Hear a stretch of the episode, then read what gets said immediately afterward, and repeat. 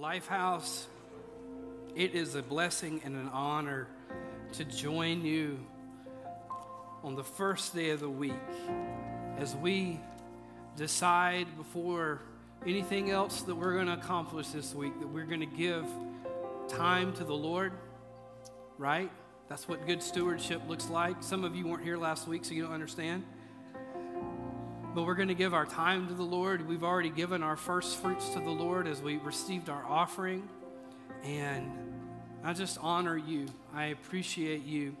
Um, as AJ said earlier, there's a lot of things that you could be doing today, a lot of other places you could be, namely uh, in bed still on this cold uh, January morning. And, uh, you know, I'm from Mississippi, so, which, you know, people in Tennessee think they're from the South, but you ain't from the South. There's still a lot of country down below us, okay? and uh, we, don't, we don't get this kind of weather where I come from, but I've lived in Tennessee the majority of my life, so I'm just starting to get used to it, but not really. Go ahead and get your Bibles open to Genesis chapter 2. We'll get there in just a moment. I want to reiterate uh, from something from our announcements and from AJ. This next Sunday, a week from today, Tim and Marcy Jones will be here, and they are incredible children's evangelists. Now, listen, there is an old saying that says, "When the pastor's away, the people play." Listen, let's just let's just knock that up out of here, and you be at church next Sunday. Well, Pastor Drew, I don't have any kids at home or in kids' house, or it doesn't matter. You, if you are doing it right, and you need, you know, hopefully you are. Uh, there are spiritual sons and daughters all across this church that need you to begin investing in their life. Yeah, come on, come on. Let's let's give the Lord thanks for allowing us to do that. So I encourage you to be here next week. We're going to have a ton of fun. We're going to we're going to hear from the word. Listen, uh, a lot of people think kids' stuff and kids' services are cheesy Bible stories. And number one, that ain't true. And number two, you ain't been to kids' house lately. And number three, that ain't true. That ain't how it is, right? I ran out of things. But you just need to be here for that next week. And then on the 29th, I want to encourage you to be part of our business meeting that evening at 6 p.m. And then something very exciting is happening beginning in February. Our life groups are kicking off. Praise the Lord for that. Uh, yesterday, we had our first men's breakfast of 2023. Had 30, 30 men came and attended, and we ate bacon and uh, some sausage and eggs and more bacon. I say we, I didn't eat anything because I'm doing Weight Watchers as I published uh, to the world last week. Uh, but hey, guess what? I'm down four pounds, baby. You can't tell it, but I feel better about it. Uh, give me a couple of weeks, and Lord willing, I'll continue strong uh, Lord willing and Kristen continuing to fix these meals that I love so very much. They're so good, so good, so tasty. But life groups are something incredible uh, that we get to do. And uh, we have a spring, a summer, and a fall semester. And so, so the question has to be asked why do we, why do, we do life groups? We have Sunday services, we, we, we do different things. Why, why do we need to do something in addition? to Sunday services. Um, what, what if I told you, uh, you know, we, we sing Jesus loves me, this I know, for the Bible tells me so. What if I told you that the Bible also tells us to get together outside of just a Sunday morning, right? So that's one reason why we do it. Uh, another reason why we do it is because real life change, as much as I love our Sunday morning times together, and while they can be, uh, uh, while life change can be initiated in a Sunday morning service, I would submit to you that it cannot be completed or sustained in just a Sunday service atmosphere because real life change happens when we live in community with like minded believers and we do life together and we grow from one another. You know, the first problem in the Bible was not sin, it was not the eating of the fruit from the tree of knowledge in good and evil. The, the first problem in the Bible was isolation. It was isolation. And so today, so, well, let me say it like this. Last, or two weeks ago, we jumped into this series called Rhythms, where two weeks ago we talked about the rhythm of prayer. and how if we want to live in rhythm with the life that God has for us, prayer has to be not an every once in a while or every time I need something thing that I do, but rather prayer has to be a daily, consistently, multiple times a day even, part of my life. Last week, we talked about stewardship, how we take care of what God's given us, how we take care of the money that He's entrusted to us, how we take care of the time on this planet that He's given us, our possessions, our families, our bodies, our bodies, right? Those things matter. They matter because everything God has given to us, He's given to us not so that we can squander, but so that we can invest everything that we have in this world into the world that is to come. And so today I want to talk about the rhythm of community. Because as I just said, the first problem in Scripture was not sin, it was isolation. It was, it was loneliness. Everything that God created, He said afterwards about it, it is good. He said, Let there be light, and it is good. He said, Let there be. Um, I can't, I don't know what the NLT says. I know the, uh, the King James calls it the firmament, the, the, the earth, the creation. And he said, it's good. He said, let, let fish uh, be in the seas. And, and, then he, and then in the King James, this is because I just remember it so much, let all the creepy creeper things that creep along the creepy earth and things like that. That's the KJV right there, baby. And then he looks at all the creepy things and he says, It is good. He creates Adam. The, the word tells us, I believe, in Genesis 2 6, that, that he said, Let us make man in our own image. And then he, he stoops down into the, the dust of the earth and he forms man and he breathes the breath of life into him. so he creates Adam in the image of God, which is why every person on this planet is important and every life matters because they are created whether they know it or not, in the image of God. So when you talk negatively about somebody that you disagree with politically that you don't even know, and you, you attack them as a person and you degrade them, and, or you look at somebody who follows a religion uh, in uh, that is in opposition to Christianity, and we, we, we bash them and we talk bad about them, the Lord would say to you, Hey, hey, hey, the only thing that's different between you and them is they don't know me yet. So don't speak of them as they are, speak of them as they can be. Instead of dogging them, give them Jesus. Pray for them, pray for their salvation. Because they too were created in the image of God. And so God looks at Adam and he says, This is good. But then in Genesis 2:18, if, if, if you're there in your Bible or on your phone, can I get an amen? Amen. amen. Then the Lord said, it is not good. The first time we find this phrase in the Bible. It is not good for the man to be alone. I will make a helper who is just right for him. It is not good for the man to be alone. Just to reiterate here, Adam lives in the only word I know to describe it is a utopia. He lives in the Garden of Eden, which is just paradise on this planet. He has direct, unadulterated access to God Almighty at any point in time when he so chooses to have access to Him. He, he, I, I just want you to, I, I want you to understand that Adam knew God on a level that, that we, one day we will, but, but we don't right now. He, he, he was as close to a perfect existence as we can imagine. Yet the Lord still looks at him and he says, it's, This is not good. This is not good that he is alone. This is not good that he doesn't have anybody. This is not good that he is living in isolation. And so I have heard it said by people with good intentions but bad theology oh, me and God, that's all I need. Me and God, that's enough. I don't need the church.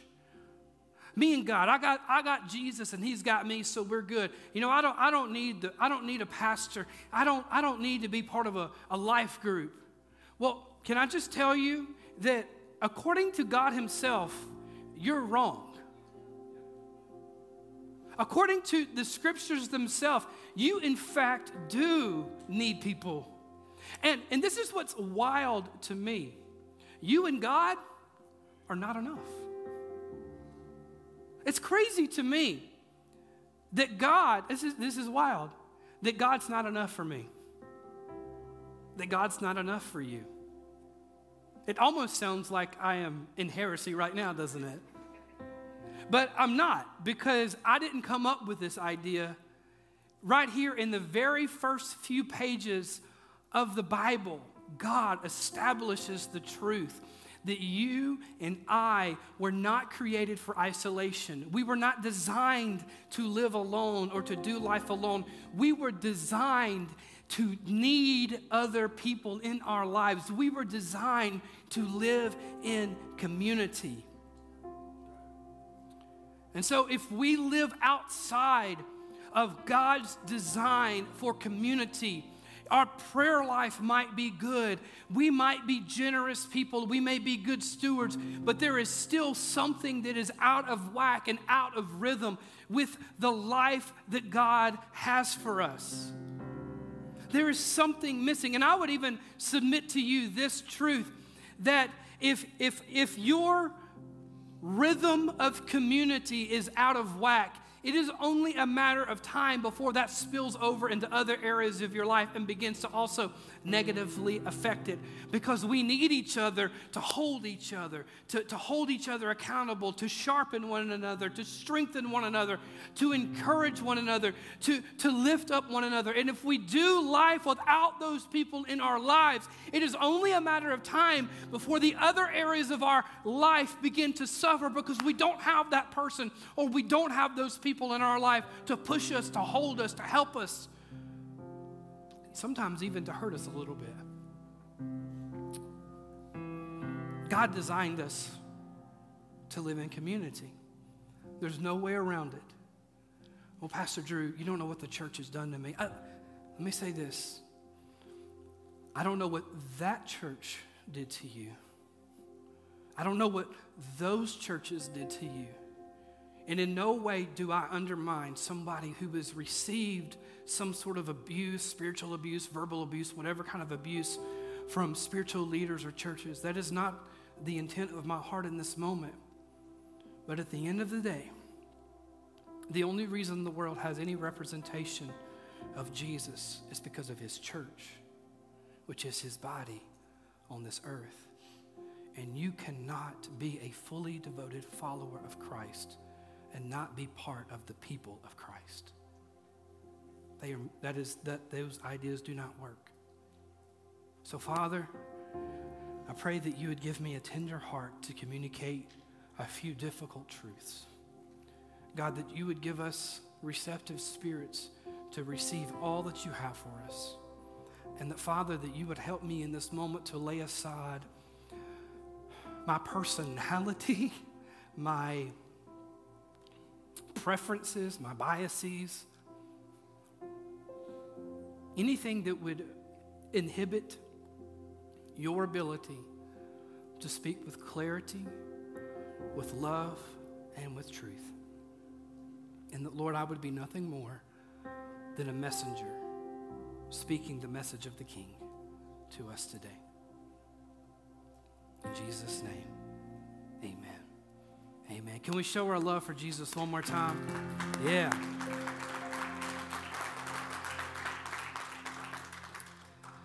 I'm, I'm enjoying this series, uh, but not because I like it, rather because I need it. You, you know what I'm saying? I, I, I um, preaching to me is, is not, and for, for good preachers, I would say this is the same way. Not that I consider myself good, but, but for me, preaching is very much a journey and it is very much an overflow in my life from what the Lord is doing in my life. It's very difficult for me to preach about things or topics or situations that I cannot personally relate to or the Lord isn't personally dealing with me with. That doesn't mean that I can't talk about things that He has dealt with me about in the past. But in this series of talks, uh, to be very transparent with you, uh, this is very much every single week. I kind of ha- I know the topics in advance. I already know where we're going to be in a few weeks. I haven't written the messages yet. Uh, so far, I'm just writing them the week of. And honestly, just like yeah, as I write, as I pray, as I study the scriptures, it's very much a journey for me personally in receiving the, the tender conviction of the Holy Spirit. Okay, cool, cool. It's good to see you this morning, too. Um, so, anyway, with that all in mind, um, I, I needed to hear this message this week as well. I said that about last week's, and to be very honest with you, I needed to hear last week's a lot more than I need to hear this week's, but I still needed to hear this week's as well.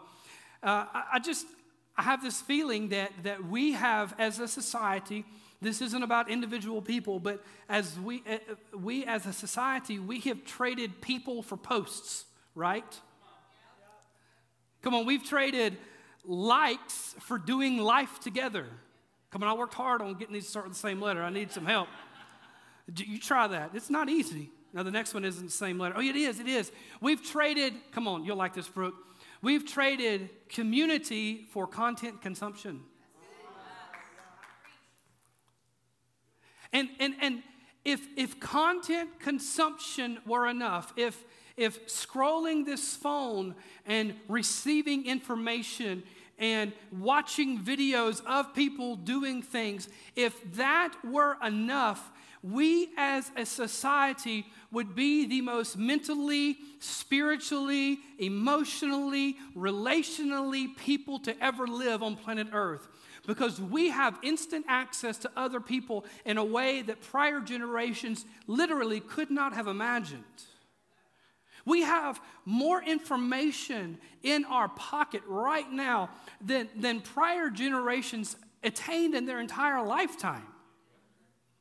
So, if content consumption, if it was enough, right, we would be healthy we would be whole. We would have our, our minds would not suffer from anxiety or fear or depression. Our, our bodies would be more healthy as a result of having a healthy mind. Our spirits would feel fulfillment and purpose because of all the content that we are able to partake of and to receive. Our relationships would flourish because at any point it, it, during the day, I have instant access to anybody in this room just from a phone number or as a Facebook friend. If, if it was enough, if all of these these things were enough, we would be healthier than anybody, any other generation to ever live on planet Earth. But I don't think this will come as a surprise to you. The argument could be made very easily that instead of being the healthiest people to ever exist, we might actually be the unhealthiest society to ever exist. And the reason why is because God designed us for community, not for consumption. At the end of the day. And I'm not here to preach against technology. I love technology. I use technology to my advantage all the time. I'm preaching literally from an iPad right now. That's where I put my notes. Please don't undo that. I'm not here to preach against the internet. I'm not here to preach against social media. Facebook, Twitter, Instagram. Okay, maybe I'm here to preach a little bit against Twitter. I'm not here to preach against smartphones. From this phone right here, I can control my grill, which cooks my briskets. I love this thing. But I'm here today to tell you, and I don't think this is new information, but maybe it's information that we need to receive and actually do something about. I'm here today to tell you that we as a society and we as a church, we have a problem. Sociologists did a study and they discovered that one out of four people do not have two close friends. We have thousands of Facebook friends. We have hundreds of followers, right? We, we have incredible access to so many people. I mean, in my phone alone, I have four or 500 contacts of people that I could call, that I could text, and I really don't do that that much. I usually call or text like 10. But, but nonetheless, I'm not the exception, I'm the norm. I have all these connections, yet I live, or at least am so easily tempted to live, disconnected. I mean, we know this. We, we, we see, we've seen the pictures. We, we've experienced ourselves. We, we sit down with our family to, take a, to eat a meal, and we just do this. You know, we eat, we scroll. We've mastered the one hand phone trick. You know, we can do everything. I have to buy, literally, I don't buy the big phones because my hands are small, so I use, I get the small phone so I can do them one handed and get a fork to my mouth at the same time.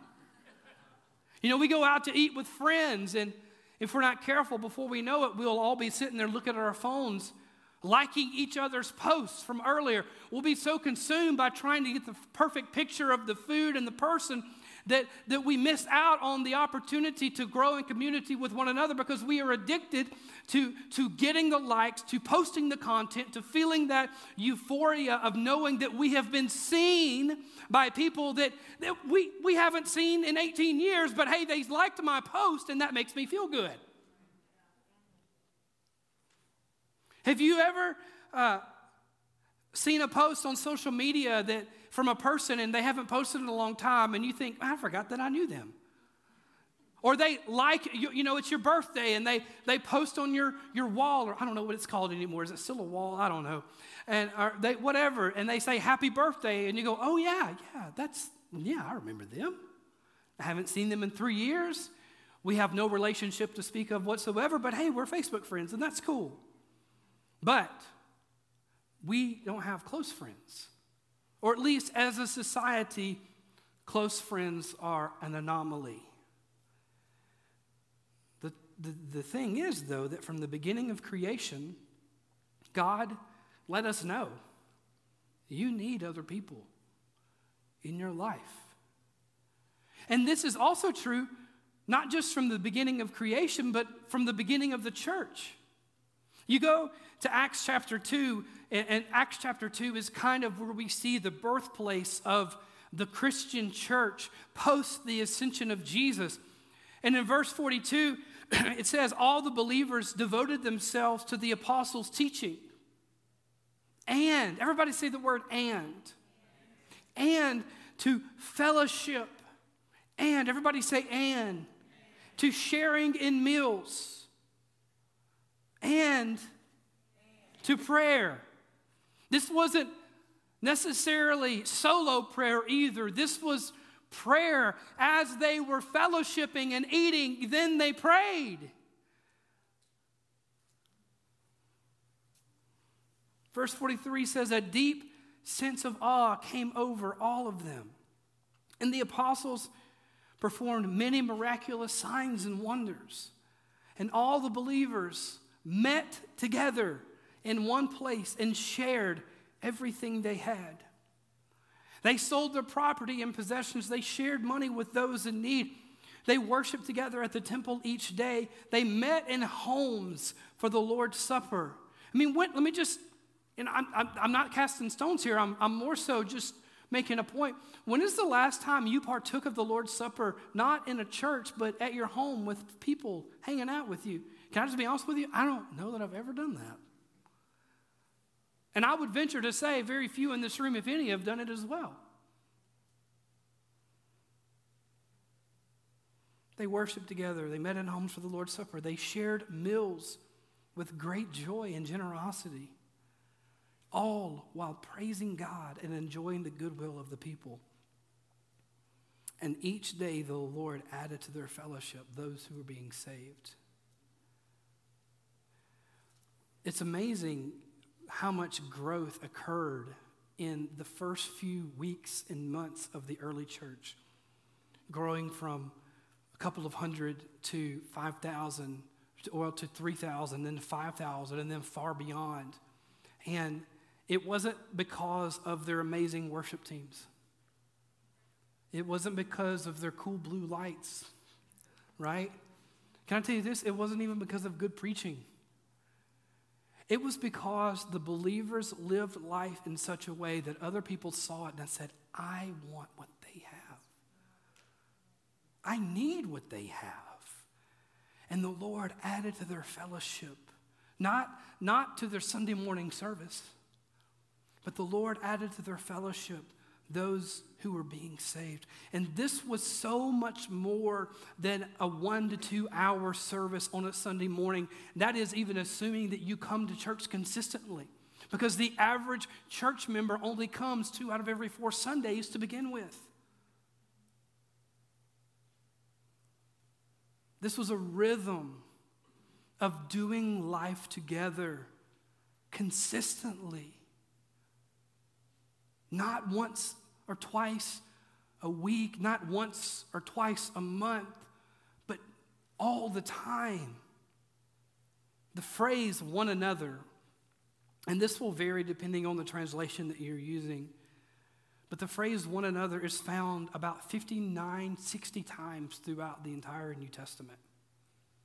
It's incredibly important or at least it was incredibly important to God, even from the moment creation started, as well from the moment the church took off, that we were shown how important we are to one another.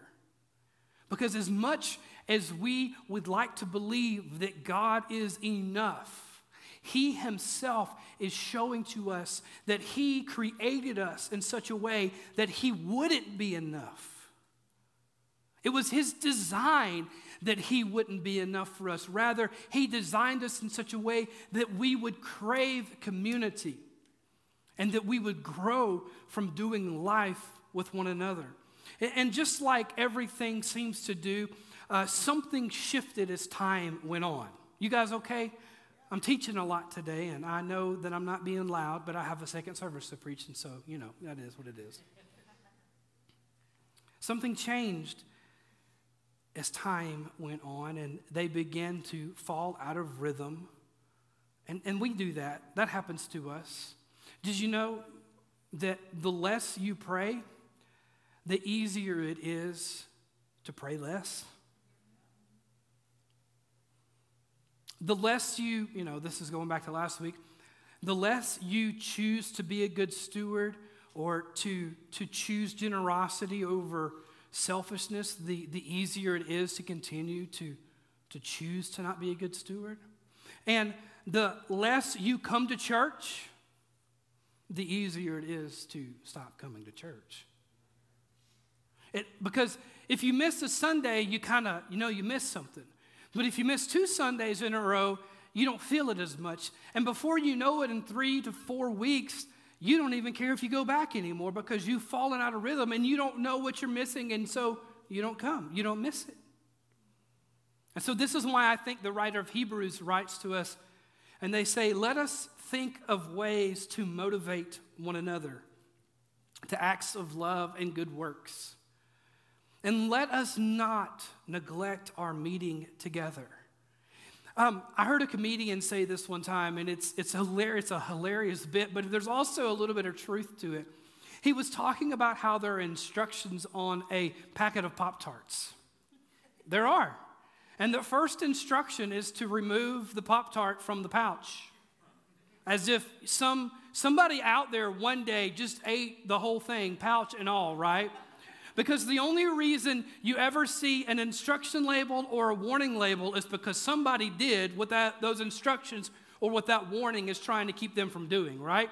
And so, with that thought in mind, the only reason the writer of Hebrews is telling us to not neglect the meeting together of ourselves is because there are people in the church who have come to the false conclusion that them and God is enough, when in fact that is not true. Let us not neglect the meeting together, as some people do, but encourage one another, especially now that the day of the Lord is drawing near. It's so easy. It's so easy to get out of rhythm. It's so easy to fall off the wagon, right? You know, I, I joke, but I'm sincere. Our, my wife and I, we're, we're, we're, we're counting calories, we're, we're trying to eat well. And I have to be careful because I'm the guy that if I start the day out and I just, let's say I go to Bojangles to get me a chicken biscuit, can I get a witness in the house today? And then I drive by Panera and I see Julie and I get me a cinnamon crunch bagel with, with some cream cheese. And I go home and I eat that. I will tell myself, well, I've already, I've already messed up. I might as well, I might as well just go all in. And then I'll wake up the next morning and I'll try to eat some oatmeal with blueberries and I'll say, This is nasty. I don't want this. I want, I, want, I want a bagel. I want a chicken biscuit. I want some pancakes, right? It's so easy to allow one moment of inconsistency to totally throw us off course from the life that God has for us. Now, I'm not telling you that you have to be at church every single Sunday. If you go on vacation, hey, you just just send me a postcard, you know, offer to take me with you, whatever, that's fine. You know, like if you go to Hawaii, listen, I better at least get a make believe invitation, okay? If you're going to Disney World, you just have fun. I don't want to go there. Uh, too many people is too hot. But anyway, I'm not telling you you've got to be at church every single Sunday. But I am telling you that if you allow yourself to choose the ease of just sitting in the house or sleeping in for no other reason than I just don't feel like going, you are setting yourself up for continued defeat as you willfully throw yourself out of the rhythm that God has for your life. And so we are we're called to not neglect when we come together and to encourage one another. Because listen, this world is hard. Life is not easy. There is so much outside that seeks to discourage and to tear down. And the writer of Hebrews, even though they wrote this 2,000 years ago, they are experiencing the exact same thing in their world. And they are saying to the people, You need each other to strengthen, to encourage, to build up.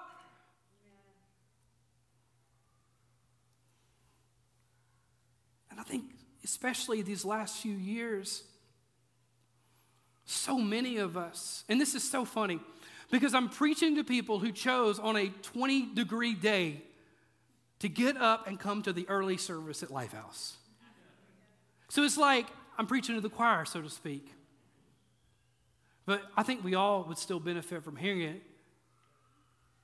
So many of us have lost the rhythm of together, and we have made the decision to come sporadically and we tell ourselves things like, oh, I'm just going to watch online today.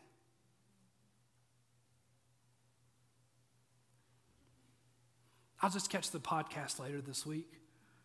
Listen, I am thankful for technology, but content consumption is no substitute for the community of faith. Amen. Listening to, to a sermon, I don't care if it's my sermon Steven Furtick, T.D. Jakes, or whoever your favorite preacher is besides me, because I know I'm number one. That's right. That's right. Appreciate those courtesy cheers. Listening to a sermon is not the same as going to a church and being part of a vibrant community of faith. Showing up three out of four Sundays or two out of four Sundays is not the same as being plugged into a church. I love you, but let me just say this. Walking in as soon or even after church begins, getting your coffee and coming and finding a seat and then choosing to leave the moment Don stops playing or I say amen is not the same as being plugged into a life giving community of believers. It's not the same. You sang some songs and you no doubt worship the Lord, and hopefully you heard something from this platform that inspires you and challenges you and helps build up your life. But you will notice in Acts chapter 2, where we read that the apostles' teaching was only a small part of everything that was listed as part of what the church looked like. And so when you show up late and leave early, can I tell you, I'm glad you're here and I want you to keep coming, but you are missing out on so much that the Lord has for you. Because coming to church is not about hearing a message or singing some songs, it is about plugging in to the body of Christ. And listen, and if you regularly watch online, I'm looking at the camera right now. If you come occasionally but not consistently. I am not here to beat you up. I, I, it is not my desire to make you feel bad. That is not my goal. That is not my heart. I'm not mad at you. I'm not angry about it. I'm not offended. I love you. And as your pastor, I want what is best for you. And even if you don't know it, I know that the best thing for you is to get back into the rhythm of community. To make it a priority, not an option. To make getting together with other believers on a regular basis not something that you know you fit in around all the other life that you do, but rather you choose to fit in all the other life that you do around what God has called you to make important. And, and if I can just sound like an, an old man complaining about the world, we, we went from a society, and we did this very quickly. We went to, from a society that valued church attendance. And so Sundays and Wednesdays were always reserved. And this is not a dig at society.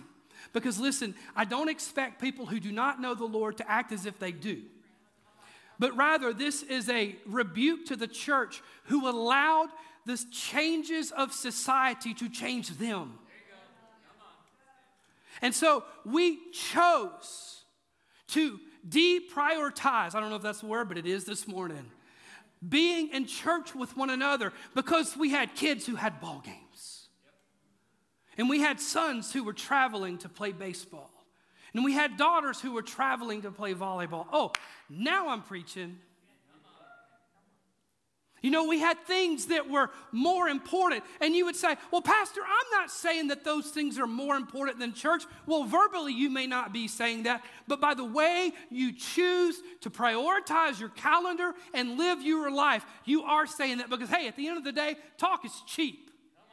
I can say anything, but how I live is another story. You guys okay? Jesus said, For where two or three gather together as my followers, I am there among them. You know what that shows me? We don't believe Jesus when we choose to not gather with other believers. We devalue the words of Christ Himself because if we really believed it, we would want to experience it as often as possible. So, a couple of truths, and I will move quickly here. So, if you're taking notes, get ready. To remind us why we need to have a rhythm of community. Number one, everyone needs someone. Everyone needs someone. Here's a few, here's a few for you. Everyone needs someone who really knows me. Everyone needs someone who really knows, knows me. It is impossible to have genuine relationships if you are not a genuine person.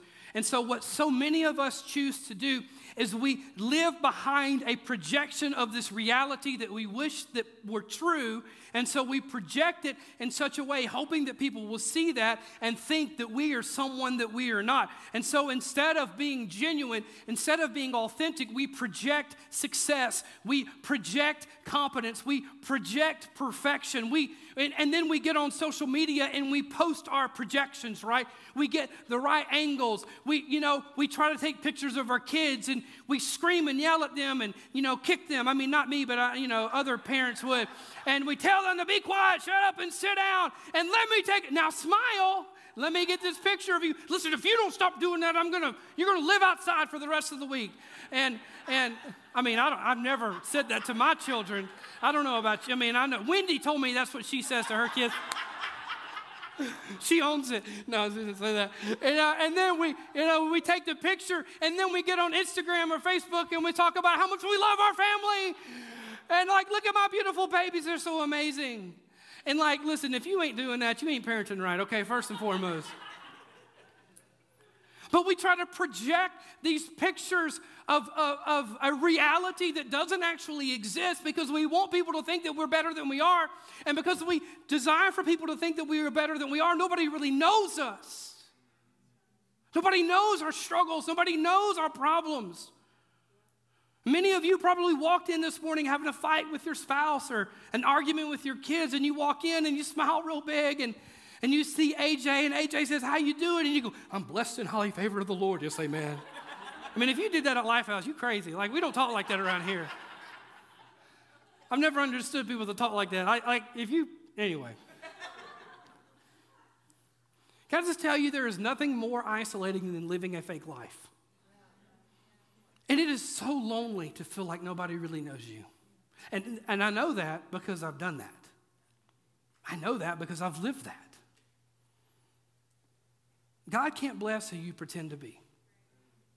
There's a, there's a great lesson to be learned from the life of Jacob, whose twin brother was Esau. And one day, Jacob is convinced by his mom to go steal Esau's blessing from their father Jacob. And so he puts on clothes or he puts on a, a, a garment of animal skin because Esau was very hairy and Jacob was like me and had very little hair on his arms. And, and he brings them some food and he, he touches his arm and, he, and eventually what happens is Jacob says, Who is this? And, or, or, or Isaac rather says, Is this my son Esau? Because you sound like Jacob. And Jacob says, No, I'm Esau. He was living behind this false projection of who he was trying to be to get something that wasn't his. And many years later, you can go read about this. There's a moment where Jacob is wrestling with God. I'd like to try that. I just, I just want to see. I just want to know. And they wrestled all night. And Jacob looks at the angel of the Lord and he says, Bless me. And the angel of the Lord says, What's your name? And this was a callback to several years earlier. Because what many don't know is the name Jacob means deceiver. And Jacob looks at the angel. Instead of lying or trying to be somebody that he's not, he says, My name is Jacob. And he says, No longer will you be known as Jacob the deceiver. Rather, you will be known as Israel, the one who has fought with God and come out victorious. Because God can't bless what you continue to hide. God can't heal what you continue to hide. James tells us, he says, confess your sins to each other and pray for each other so that you may be healed. I fully believe that the moment you confess your sins to the Lord, you are forgiven. But I would also, be, also say to you that forgiveness and healing are two different things.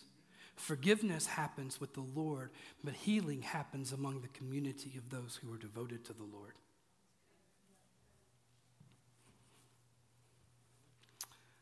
Everyone needs someone who will protect me.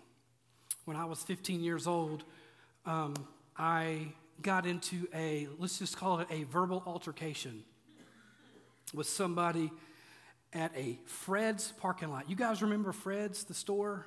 Not, like not, not a guy named Fred, but the store called Fred's in a Fred's parking lot with a guy, I don't even know his name. He was bigger, he was stronger, he was older. Uh, he was all the things th- than me, but my friend Thomas and a few other of my buddies. Now, I'm not, I'm not saying this is how you should do things. Uh, I'm not suggesting this is a way for life, but I'll never forget the moment. I was scared, y'all. I was like, I'm about to get my rear end kicked. I wouldn't have said it like that, but that's how I'll say it today. but my friend Thomas comes up behind me and he says, Man, I got your back. And I look back, and there was a few other of my buddies back there and said, We got your back. And thankfully, thank you, Jesus, there was no fight that night because once all my friends showed up, he walked away because it was just him by himself. Even though he could have taken me, along, I mean, like he could have so taken me. But he couldn't take all five of us because everyone needs someone who will protect them. Hey, look at your neighbor right now and tell them, I got your back. Come on, look at your other neighbor that you don't like and tell them, I got your back. We got to have each other's back in this room to encourage, to protect, to pray for, because life is too hard to do this thing alone. Everyone needs someone who will be real with me. Proverbs 27 tells us faithful are the wounds of a friend, but the kisses of an enemy are deceitful. See, here's the thing we all have blind spots in our life. And I don't care how old you are, I don't care how mature of a believer you are, I don't care how wise or smart you are. We all have blind spots. Go read the, the, the letter that Paul wrote to the church of Galatia. And there's a moment in there, this is so cool and funny to me. Paul talks about Peter and how Peter started to favor Jewish Christians over Gentile Christians. And the word, or Paul says, I withstood him to the face. In other words, I got up in his grill and I called him out for what he was doing.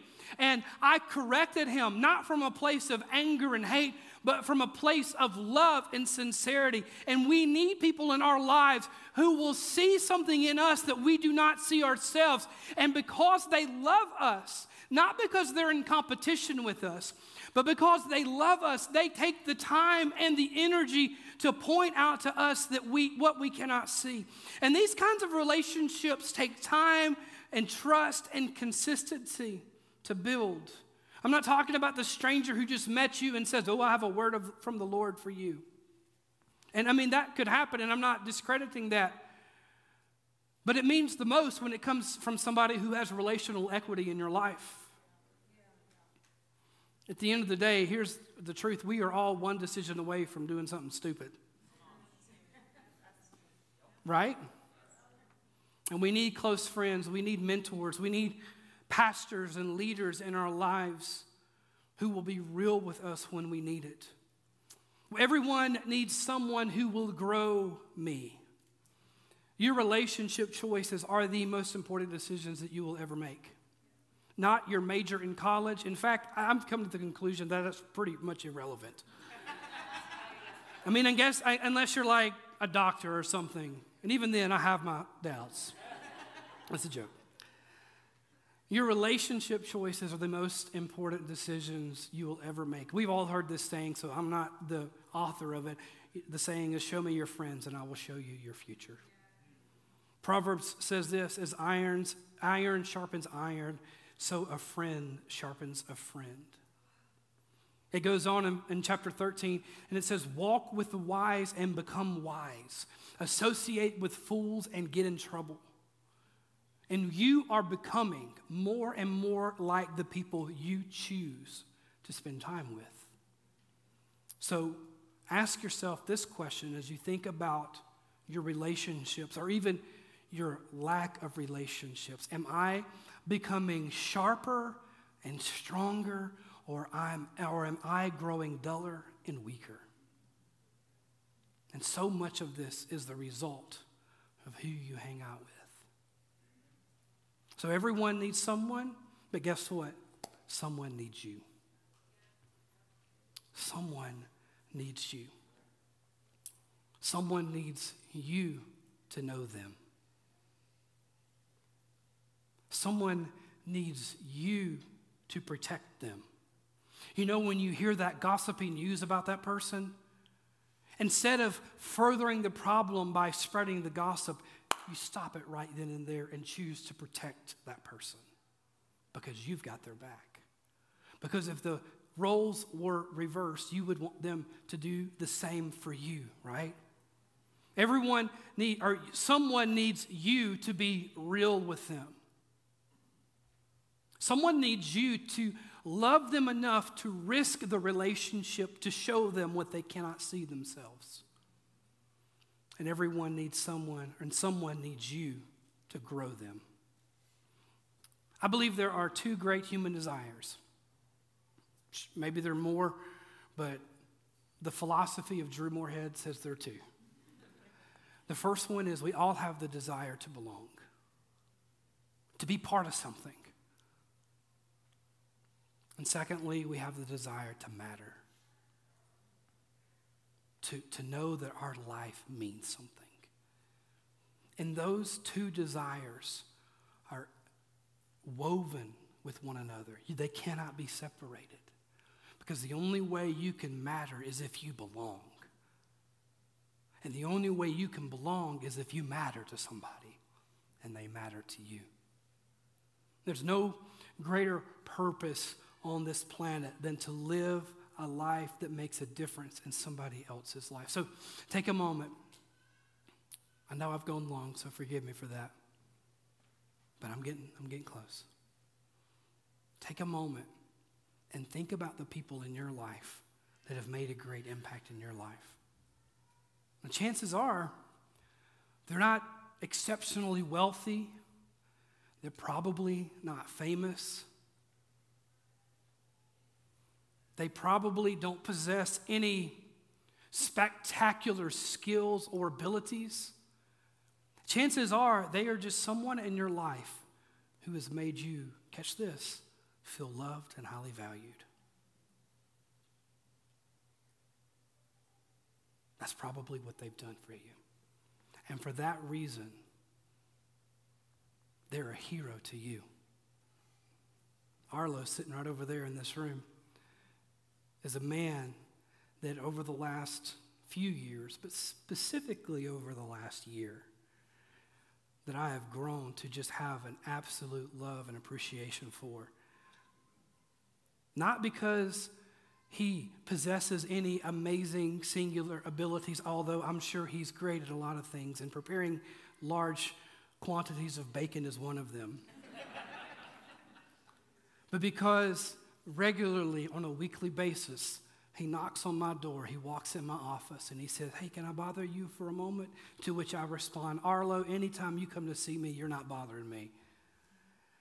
And he proceeds to encourage, to inform, sometimes even to challenge me. But he always instills value into me. Love you, Arlo.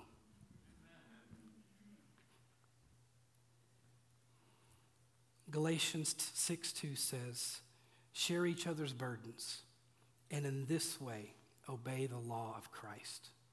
We can't share burdens with one another if we don't know one another. And we won't know one another as long as we continue to protect one another's image. Essentially, the law of Christ is to choose to love others the way Jesus has loved you. And when we fulfill this law of Christ to love others the way Jesus has loved us. It's at that moment, according to Acts 2, when lives are changed, when families will be impacted, when communities will be transformed. And that's when we truly become the church that God destined for us to be, the church that literally changes the world for Jesus. Everybody needs somebody, and somebody needs you. I want to invite you to stand this morning. Now, the reason why these members of our prayer team are at the altar today is because I would imagine that in a room with this many people in it, somebody in this room today is in need of something from the Lord.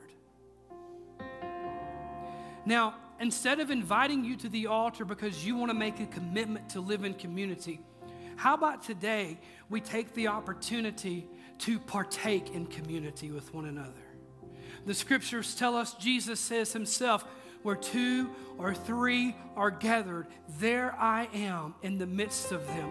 So today, Lifehouse Church, I don't necessarily know what your need is, but I know that there is a God in heaven who wants to act on your behalf. And I know that there is a man or woman at this altar who wants to gather with you to see the Lord move in your life and act on your behalf.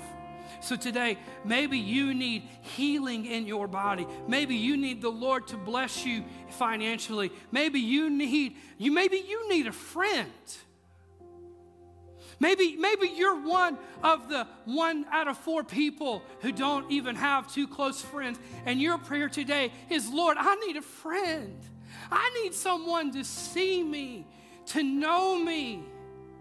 I need that. Can I tell you, the Lord wants to help you, and He wants to bring people in your life. Maybe you're discouraged. I don't know. I could go on and on and on because the needs are real and they are numerous. So today, as we respond to the plea of our hearts to initiate and to maintain a rhythm of community in our lives, instead of talking about it and shaking our heads and amening, if you need someone to join with you, how about let's just do so as a display of community? Because these men and women are ready and they want to partner with you. They want to hug your neck or put hands on your shoulders, anoint you, and believe God with you and for you. So today, if you have a need, whatever it is, however small, however big, I want to invite you to step out from where you are, to find one of our prayer team members, and to join hands with them as they pray for you as we come together in community this morning. You can come now.